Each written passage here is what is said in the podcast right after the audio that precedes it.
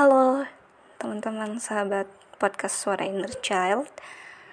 Jadi kemarin kita sudah membahas tentang perbedaan besar atau mendasar antara introvert dan extrovert. Kali ini aku mau membahas tentang jenis dan level emosi. Nanti setelah jenis dan level emosi akan aku sambungkan ke di part selanjutnya terkait si introvert itu bagaimana dan extrovert itu bagaimana. Oke, okay, let's do together.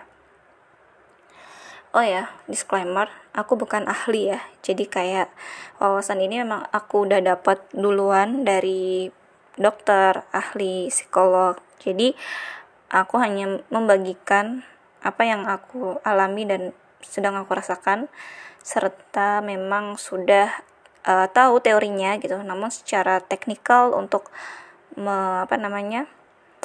Mempraktikkan itu memang butuh waktu. Uh, artinya tidak hanya sekali dua kali tapi emang harus dicoba terus menerus oke. Okay. jadi jika kalian sedih atau melihat seseorang sedih atau dia sedang uh, memiliki energi negatif itu ya sangat tidak mudah untuk dia bisa menerima bahkan berdamai bahkan dapat nas mendapatkan nasihat. Kadangkala orang yang merasa cukup dirinya dianggap pintar gitu ya. Kemudian ada orang yang sedih orang yang dihadapannya itu ada masalah gitu ya. Dia langsung memberikan solusi atau nasihat. Nah ini mematikan banget ya. Jadi stop uh, melakukan itu. Bagi aku nasihat itu perlu ketika kita diminta. Dan memang kondisinya sedang positif. Kenapa? Kalau kondisi seseorang sedang negatif uh, nasihat apa pun kalau datangnya dari eksternal itu sangat susah. Dan terkadang orang yang memiliki energi positif pun ketika dia tidak ingin menerima nasihat, dia justru seperti akan di apa ya? didorong gitu ya oleh si penasihatnya itu sehingga dia merasa down. Itu bisa jadi. Jadi ada namanya tangga atau level emosi tangga ini harus dinaiki satu-satu nggak bisa lompat atau bahkan langsung melundung apa istilah kayak meluncur gitu nggak bisa. Nah di paling bawah yang pasti tangga pertama yang itu sangat-sangat pedih gitu ya. Bahkan nangis saja nggak bisa gitu. Atau mungkin nangis udah udah udah sering apa ya udah parah banget sampai air mata nggak bisa keluar lagi gitu. Itu namanya apati apati itu udah nggak peduli lagi gimana gitu kan. Bahkan level yang paling parah itu bisa hmm, ya seperti yang dilakukan oleh orang-orang yang berputus asa. Nauzubillah minalik ya kalau eh, jangan sampailah kita kayak gitu gitu. Tapi ini memang perlu ditarik. Tapi ditarik ke atasnya itu bukan ditarik uh, ke level yang langsung tinggi ya langsung diajak damai diajak diajak menerima disuruh semangat tuh nggak bisa. Harus naik tangga yang di atasnya lagi yang namanya sedih. Jadi orang apati itu harus ngerasain dulu sedihnya. Sedihnya kemudian naik lagi ke level atasnya. Takut dia harus merasa takut. Kemudian naik lagi dia merasa marah.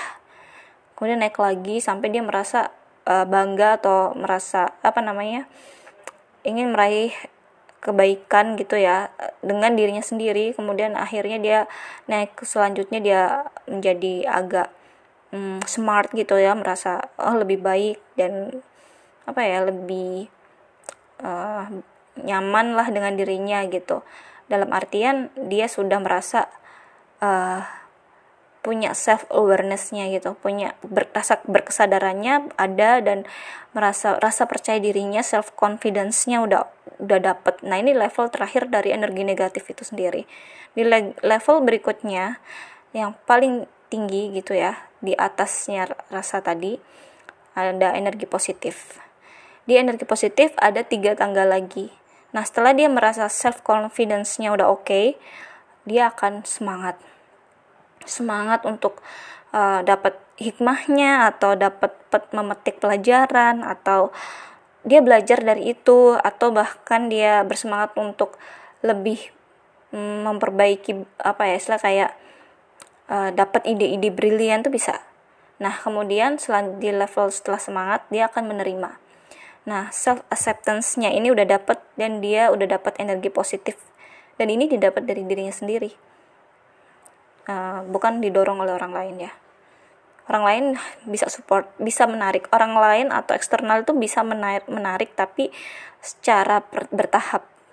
Dan kemudian setelah dia bisa self acceptance kemudian menerima baru dia lebih di atasnya lagi ini adalah tinggi, uh, nad, uh, tangga yang paling tinggi gitu ya yaitu damai. Atau udah calm udah istilahnya udah ikhlas lah level ikhlas ya. Dan ini adalah level yang paling positif. Nah masalahnya orang itu kadang ingin cepet-cepet gitu ya. Misalkan melihat seseorang sedih dia langsung kayak ditanya kemudian langsung dibombardir lah kenapa begini kenapa begitu. Terus kemudian ditambahin bla bla bla yang agak panjang yang intinya uh, menyudutkan bisa atau bahkan memberi nasihat atau mungkin um, menggurui gitu ya. Walaupun mungkin bahasanya saya tidak mau menggurui tapi pada intinya secara Daniel or, orang hmm, Danielnya orang itu kalau udah sedih gitu ya dapat yang kayak gitu tuh dia merasa digurui gitu. Jadi langsung uh, langsung semakin terpuruk biasanya. Jadi uh, ya udah uh, jangan dikasih kalimat yang sangat sangat panjang bagi orang yang masih berada di bawah energinya. Nah aku mau sharing terkait hal ini teman-teman. Uh, kenapa sih aku cerita kayak gini? Karena aku merasakan level-level emosi itu. Semua orang pasti merasakan ya. Mungkin tidak menyadarinya atau mungkin tidak uh, mengukur atau memvalidasi apakah itu benar emosinya. Kadang kita kan uh, suka pura-pura ya. Pura-pura baik pura-pura nyaman pura-pura baik-baik saja. Padahal uh, harus ada yang di dirajut di situ gitu atau diurai kemudian kita rajut lagi. Nah yang aku rasakan aku ingin mendokumentasikan ini sebenarnya untuk diriku sendiri ya. Pada tanggal 12 dan 13 Agustus. Itu ketika level emosi emang lagi rendah banget. Lagi intinya gini ya hmm, ketika kita sakit itu atau merasakan jiwa kita sakit itu bukan karena ah kamu lemah iman gitu. Ah kamu kurang ngaji kurang apa bukan gitu. Tapi banyak faktor. Setidaknya kalau menurut dokter Rania Rania Awad Awad itu beliau bilang ada empat faktor orang itu merasakan yang namanya uh, mental illness. Yang pertama bisa dari genetis yang kedua biologis yang ketiga dari environment atau lingkungan yang keempat bisa jadi karena spiritual. Jadi bukan satu-satunya faktor ya spiritual itu. Tapi ada banyak faktor apalagi ketika keempat-empatnya itu terkombinasikan udah. Dan ada trigger udah. Nah lucunya memang di tanggal 12 13 kemarin tuh aku sengaja banget sih uh, mengungkapkannya tapi menggunakan storytelling ya. Artinya tidak menyebut nama tidak um, menyebut sebuah area gitu. Tapi di status itu memang aku tulis secara runut alasan-alasan dan bahkan ada nilai-nilai yang memang sebenarnya bisa dipetik ya cuma ada satu orang atau dua lah. Nggak tahu ya berapa aku nggak bisa menebak. Intinya dia merasa itu menyakiti atau tidak seharusnya gitu ya. Padahal aku membuat status itu teman-teman. Kalau kalian tahu ya. Itu nggak ada 24 jam itu biasanya sudah aku hapus. Karena hanya memang aku tunjukkan siapa sih yang melihat ini. Kemudian setelah udah oke okay, gitu dan ternyata responnya luar biasa gitu. Respon dalam artian banyak yang berempati banyak yang Eh, mendoakan gitu ya. Banyak yang hooks atau memeluk secara virtual gitu di WhatsApp.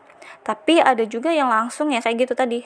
Langsung mencecar dan seterusnya. Sampai pada akhirnya aku mempunyai kesimpulannya. Awalnya aku memang apati banget sampai udah aku break dulu aja gitu. Kemudian setelah itu aku hapus. Kemudian aku rasakan sedihku. Kemudian aku rasakan rasa ketakutanku kemudian aku rasakan amarah itu sendiri. Kemudian pada akhirnya aku ingin menjalin yang namanya sebenarnya aku melakukan ini tuh ada dasarnya gitu secara thinking ya orang-orang yang memiliki uh, pemikiran yang logik itu memang biasanya ada ada ada sesuatu di balik itu yang mendorong dia untuk melakukan. Dan aku merasa dan aku uh, termasuk orang yang kayak gitu. Jadi setelah aku pikir-pikir oh, ini pas banget nih decluttering filtering gitu ya pas uh, bertepatan juga dengan New Year atau uh, hari besar atau hari bulan barunya dan tahun barunya umat Islam kan. Dan nah udah ini aku sekalian hijrah dalam artian aku bisa filtering kontak. Ya kontakku emang lumayan banyak ya tapi nggak sebanyak dulu. Dulu tuh sampai beribu-ribu bahkan belasan ribu kontak. Tapi sekarang itu udah deklaterin besar-besaran udah nggak ada udah sedikit banget lah gitu dan kemarin kejadiannya itu memang sedikit gitu. Maksudnya dalam artian hanya ditujukan dan durasinya pun juga tidak panjang yang aku sesalkan sih itu ada label-label dan langsung justifikasi yang menurut aku tidak seharusnya gitu di, dilayangkan. Dan aku dalam artian ketika kondisi saat itu aku nggak bisa membalas ya. Marah juga enggak gitu ya. Sedih juga. Ya udah ras, merasakan sedih gitu. Takut juga enggak takut juga. Tapi aku jadinya kayak langsung bisa naik tangga itu jadinya cepet gitu setelah kejadian itu. Habis marah aku langsung kayak ah aku percaya pada diriku. Kemudian ah ini filtering nih filtering. Terus kemudian pada akhirnya aku bisa semangat lagi bisa menerima diriku lagi dan akhirnya berdamai. Dan di level ini hari ini uh, aku merasakan percepatan uh, healingnya itu lebih lebih mudah ya dibandingkan dulu waktu waktu masih kuliah masih sekolah itu itu lama banget aku. Apati itu bisa sampai berminggu-minggu ya. Kesedih naik kesedih itu uh, bisa bisa jadi aku waktu itu levelnya sedih kemudian malah jadi apati itu pernah kemudian dari uh, rasa takut malah turun ke sedih itu juga pernah. Uh, dan apa ya banyak sekali yang bisa aku rasakan perubahan-perubahan secara uh, healing menjadi seorang wanita gitu. Dan sekarang kan kondisinya aku juga lagi hamil gitu kan. Jadi uh, dan suamiku juga orangnya yang sangat care banget ya dan nggak terlalu apa ya memikirkan nah kamu kan lebih cerdas gitu biasanya. Jadi aku buat ini semua termasuk dalam blog yang aku tulis bahwa sebenarnya teman-teman orang introvert itu uh, tidak akan pernah melupakan apa yang kalian katakan apa yang kalian ungkapkan. Bahkan dengan perkataan dia sendiri pun dia juga masih ingat. Aku nih pernah melakukan kesalahan uh, memang perkataanku waktu itu kurang tepat gitu ya berapa tahun lalu gitu.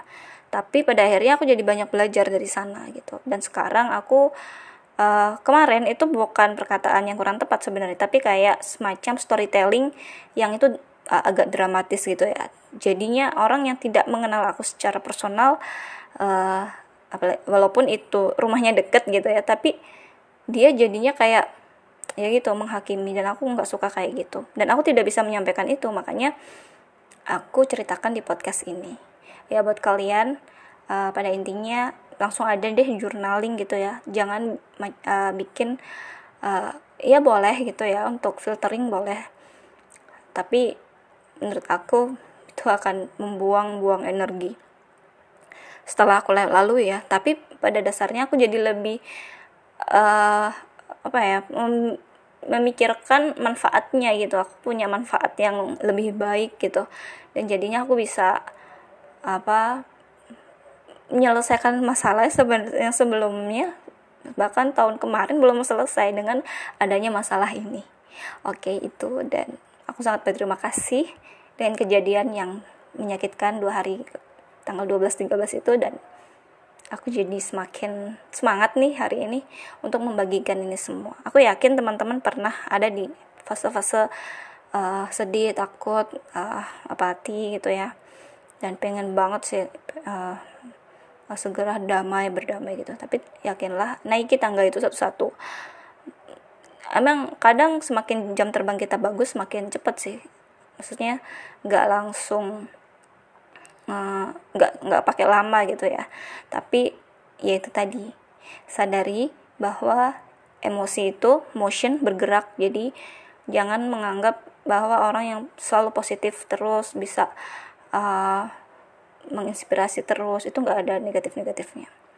Jadi kita manusia dan kita belajar dari banyak hal dari dalam diri kita. Dan inilah suara inner child. Terima kasih dan bye